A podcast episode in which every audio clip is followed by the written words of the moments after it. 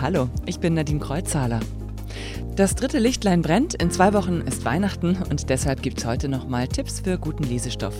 Ich habe die Buchhandlung Bücher am Nonnendamm in Berlin-Siemensstadt besucht, wo das Weihnachtsgeschäft gut läuft. Ziemlich hektisch, zahlreiche Kundinnen, Kunden bestellen natürlich auch eine ganze Menge. Das Telefon klingelt ständig. Letztes Jahr, da ging das schon Ja, Anfang November so richtig los, weil die Leute auch Angst hatten oder es war halt auch schon Lockdown und man konnte auch nirgends anders hin. Da hatten die Leute auch mehr Zeit. Dieses Jahr kommen sie dann immer wieder alle gleichzeitig.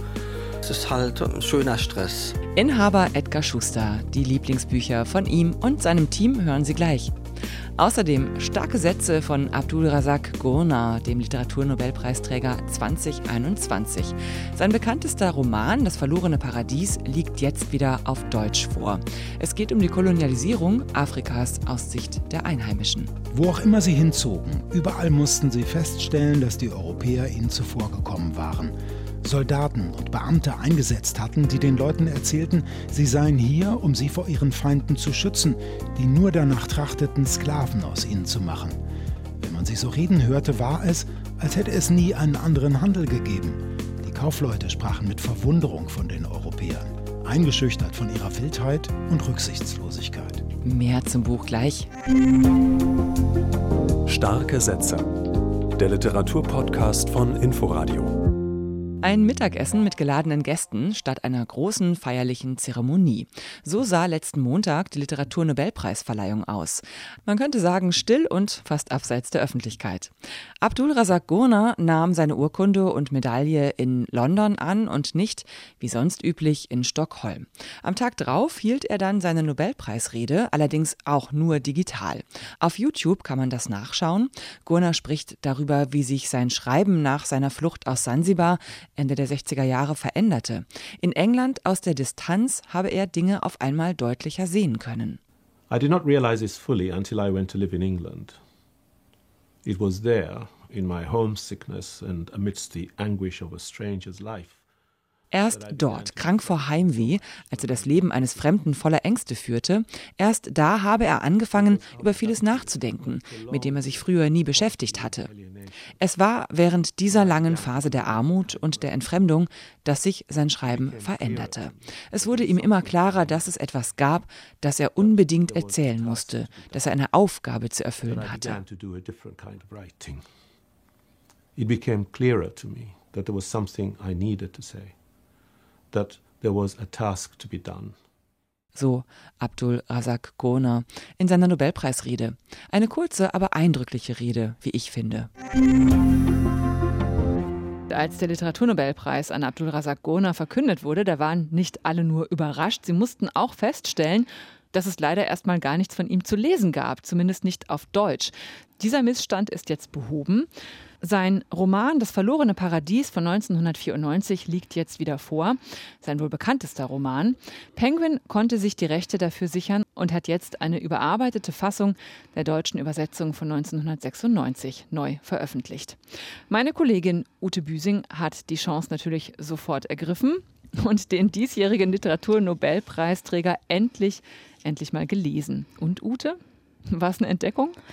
Also es war eine Entdeckung insofern, als dass mir eben Abdulrazak Gurnah wie vielen Fachkollegen und Kolleginnen gänzlich unbekannt war.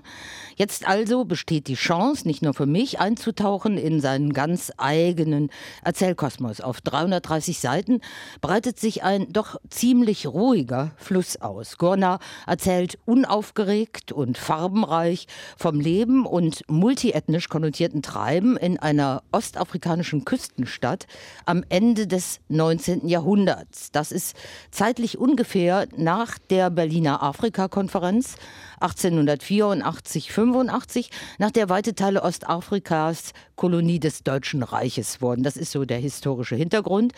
Gurnah nun setzt Handel und Wandel, Händel und blutige Konflikte innerhalb der einheimischen Bevölkerung mit viel Lokalkolorit gegen die neue Realität der deutschen Kolonialherrschaft und anderer europäischer Mächte, die sich hemmungslos an Rohstoffen bereichern. Und wir können ja vielleicht gleich mal reinhören, wie sich das liest. »Ich habe Angst vor der Zeit, die vor uns liegt«, sagte Hussein leise, worauf Hamid müde seufzte.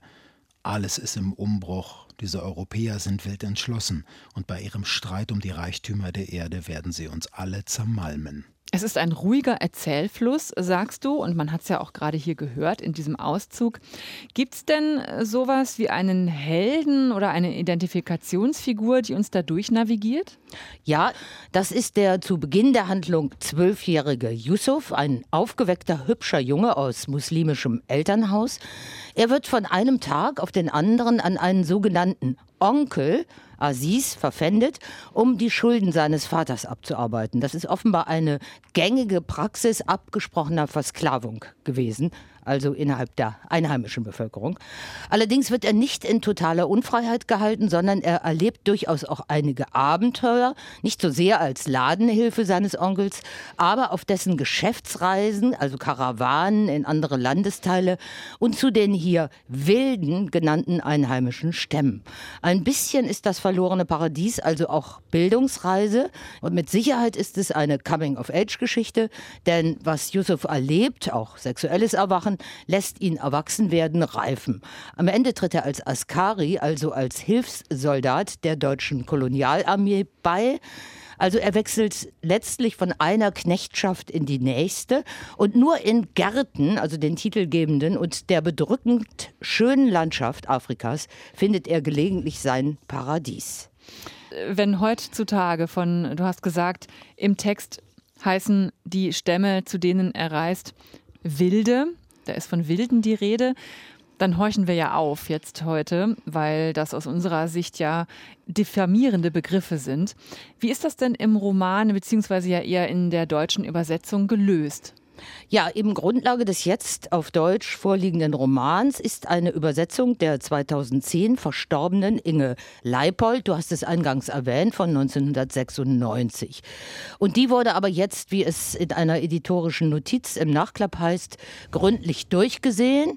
Sie wurde um ein Glossar mit der Erläuterung vor allen Dingen arabischer Begriffe und von Begriffen aus der Bantu-Sprache erweitert, so die Zuschreibungen wie Wilde, Eingeborene oder auch Kaffer wurden im Text belassen, sofern sie, so heißt es da hinten, der Figurenrede entsprechen. Das heißt, sich Personen abwertend über andere äußern. Im Kontext der Zeit und ihres Sprachgebrauchs, also des neunzehnten. Jahrhunderts, spricht auch der Erzähler gelegentlich von Wilden. Es gibt aber nur wenige Passagen, die man immer noch als anstößig empfinden könnte.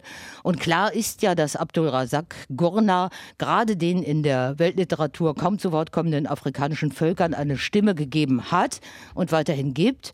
Mir ist die alte Übersetzung allerdings insgesamt ein bisschen zu betulich, jetzt mal unabhängig von den Wilden und den Eingeborenen. Ja, das kommt wahrscheinlich auch daher, dass das Buch möglichst schnell auf den Markt sollte ja. und dafür eine neue Übersetzung eben gar keine Zeit ja. war.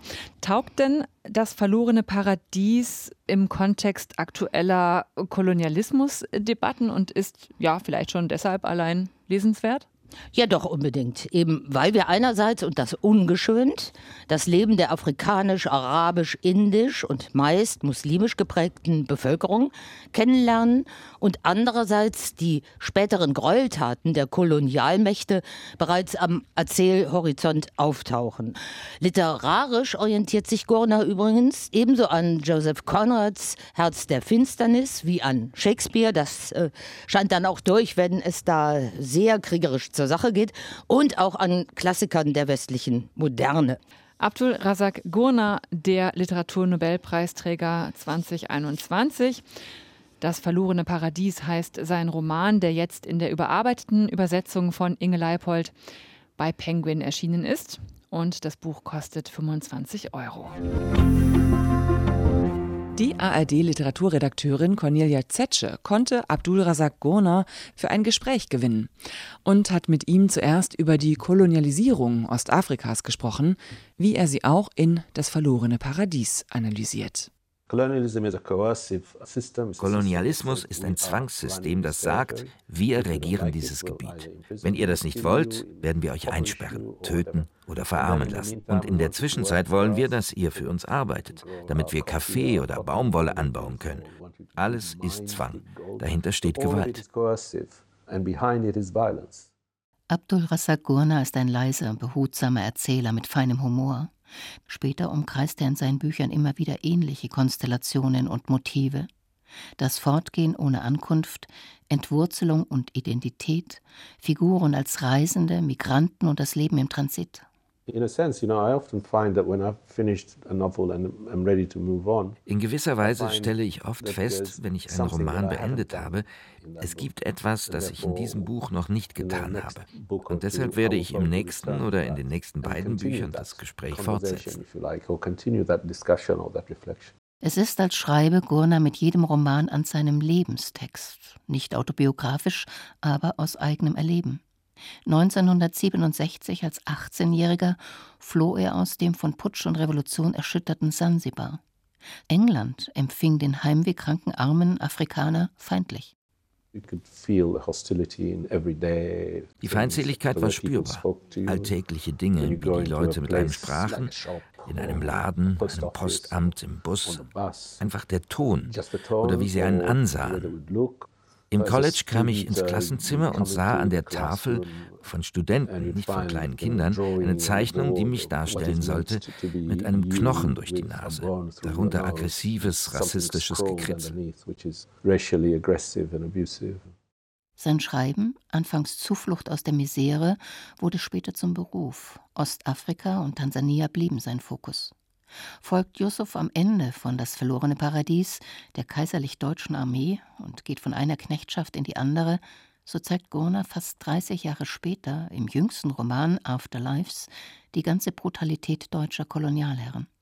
Und Afrikaner als Askari, Soldaten im Dienste deutscher Eroberer. Wie Hamza etwa, einen Nachfolger Yusufs, einen Askari, der mit dem Kriegstrauma weiterlebt. Erst jetzt, sagt der tansanisch-britische Nobelpreisträger, öffne sich Deutschland dem dunklen Kapitel seiner Kolonialpolitik vor über hundert Jahren, mit all dem Unrecht, bis heute.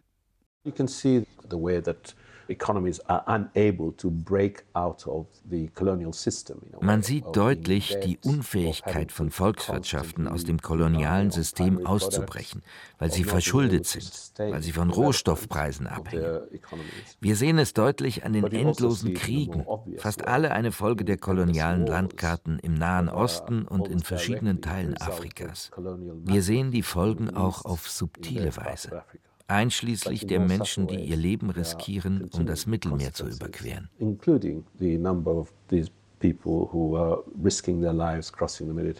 Abdulrazak Gurnah im Porträt. In zwei Wochen ist schon Weihnachten und vielleicht fehlt ja noch das ein oder andere Geschenk. Oder Sie möchten sich selbst gern mal wieder Zeit fürs Lesen nehmen über die Feiertage. Ich habe die kleine, schöne Kiezbuchhandlung Bücher am Nonnendamm in Berlin-Siemensstadt besucht. Ich musste erst ein bisschen warten draußen vor dem Laden, weil mit den Abstandsregeln nur vier Personen gleichzeitig in den Laden dürfen. Edgar Schuster hat diesen zweitausendzwei gegründet. Nächstes Jahr feiert die Buchhandlung ihr zwanzigjähriges Bestehen. Das hatten viele damals nicht gedacht, dass die Buchhandlung so lange durchhält. Angefangen hatte alles mit leeren Regalen und nur viertausend Mark. Die, die Menschen da kamen dann und die haben auch äh, gesehen, wie die Buchhandlung gewachsen ist. Die haben uns unterstützt, wo es ging.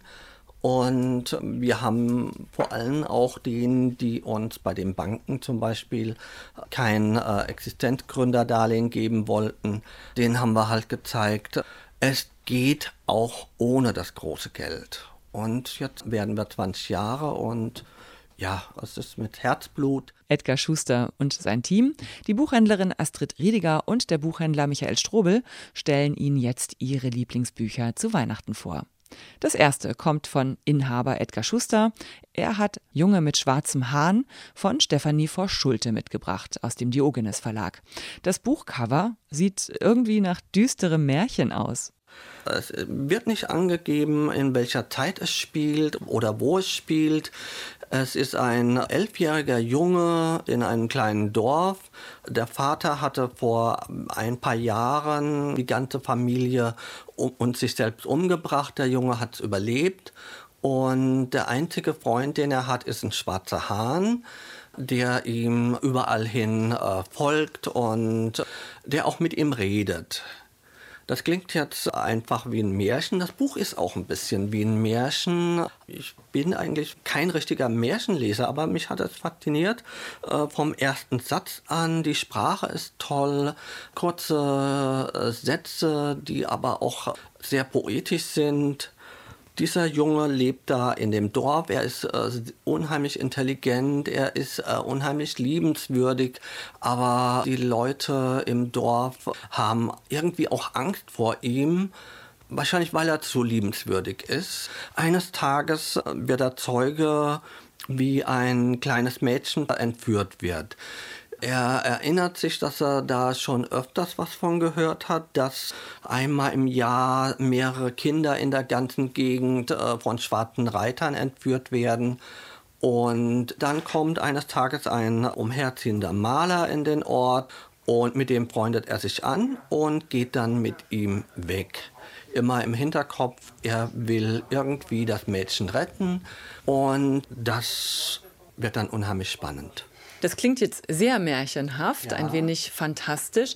Was würden Sie sagen, worum geht's da so im Kern? Ja, es geht darum, dass auch wenn um einen herum das Böse noch so stark ist, man doch auch mit Liebe, mit Solidarität etwas erreichen kann. Es ist auch einfach ein, ein Lesegenuss. Stefanie Vorschulte, Junge mit schwarzem Haaren, der ja. Buchtipp von Edgar Schuster. Dann gehen wir mal weiter. Mein Name ist Astrid Riediger, ich arbeite hier in der Buchhandlung Bücher am Nonnendamm und ich möchte heute mein Buch vorstellen. Mein Lieblingsbuch für dieses Weihnachtsfest. Wolkenkuckucksland von Anthony Dörr. Was ist das für ein Buch? Wolkenkuckucksland hört sich nach Wolkenkuckucksheim an und hat auch so ein bisschen eine Verbindung dazu. Es erzählt nämlich aus verschiedenen Perspektiven über die Liebe zum Buch. Protagonisten sind in drei verschiedenen Epochen drei Heranwachsende. Und wir lernen die kennen, bekommen mit, wie die größer werden, ihre, ihre Erfahrungen machen. Jedes Kapitel wird ganz vernünftig eingeführt und man weiß immer genau, wann man ist und wer jetzt der Protagonist ist, der erzählt. Übergreifend wird auch noch die Geschichte eines Werkes, eines Buches erzählt. Was ich wunderschön finde hier, die Widmung für alle Bibliothekare damals, heute und in den Jahren, die da kommen werden. Und das ist natürlich nicht nur für die Bibliothekare, sondern für alle Menschen, die Bücher lieben. Wenn es etwas gibt, so wie ein Schmöker unter dem Weihnachtsbaum, ist das genau das Richtige. Vielen Dank. Mein Name ist Michael Strobel und ich habe ein Buch äh, von Beth Ann Fenley und Tom Franklin. Das ist ein Autoren-Ehepaar. Das Buch heißt Das Meer von Mississippi. Und das ist ein Roman, der spielt neunzehnhundertsiebenundzwanzig in äh, den Südstaaten rund um Mississippi und erzählt eine mir vollkommen unbekannte Geschichte, nämlich einer großen Flut, die es neunzehnhundertsiebenundzwanzig gab, die mehrere tausend äh, Todesopfer gefordert hat und mehrere äh, Ortschaften wurden weggespült. Und die auch dazu führte, dass viele hunderttausend gerade Afroamerikaner aus den Südstaaten weggezogen sind und dann in die Nordstaaten gegangen sind, weil sie keinerlei Lebensgrundlage mehr hatten. Und das Ganze ist eingebettet in einen Krimiplot in einer fiktiven Stadt namens Hopnop. Als Protagonisten lernt man zum einen zwei Prohibitionsagenten kennen, die auf der Suche sind nach zwei vermissten Agentenkollegen, die auf der Suche nach Schwarzbrennern äh, verschollen sind. Und auf der anderen Seite lernt man eine junge Frau und ihren Mann kennen, nämlich jene Schwarzbrenner. Und diese Frau hat den starken Verdacht, dass ihr Mann tatsächlich was mit dem Verschwinden dieser Agenten zu tun hat und gerät das halt in ziemliche Gewissensbisse. So entwickelt sich dann ein Katz-und-Maus-Spiel zwischen diesen beiden Gruppen. Das kumuliert dann irgendwann mit der Flut zu einem großen und fulminanten Finale. Ist es denn sehr düster? Das würde ich mit einem klaren Jein beantworten. Gerade wenn diese Flut einbricht über diese Ortschaft, hat das teilweise schon apokalyptische Züge. Aber man hat natürlich immer die Hoffnungsschimmer, weil es Überlebende gibt, weil es diese Solidarität, die sich sehr schnell bildet, unter den Protagonisten gibt. Insofern finde ich es am Schluss ein sehr hoffnungsvolles Buch. Bücher zum Fest, empfohlen von der Buchhandlung Bücher am Nonnendamm. Eine Liste dazu finden Sie auch auf inforadio punkt de. Heute wäre Gustave Flaubert zweihundert Jahre alt geworden und deshalb habe ich mir gedacht, gebe ich Ihnen den ersten Satz aus Madame Bovary als letzten starken Satz mit auf den Weg. Wir saßen an unseren Aufgaben. Da trat der Direktor ein, hinter ihm ein neuer, noch im gewöhnlichen Alltagsanzug und ein Schuldiener mit einem großen Pult. Ich bin Nadine Kreuzhaler. Tschüss, bleiben Sie stark. Starke Sätze. Der Literaturpodcast von Inforadio. Wir lieben das Warum.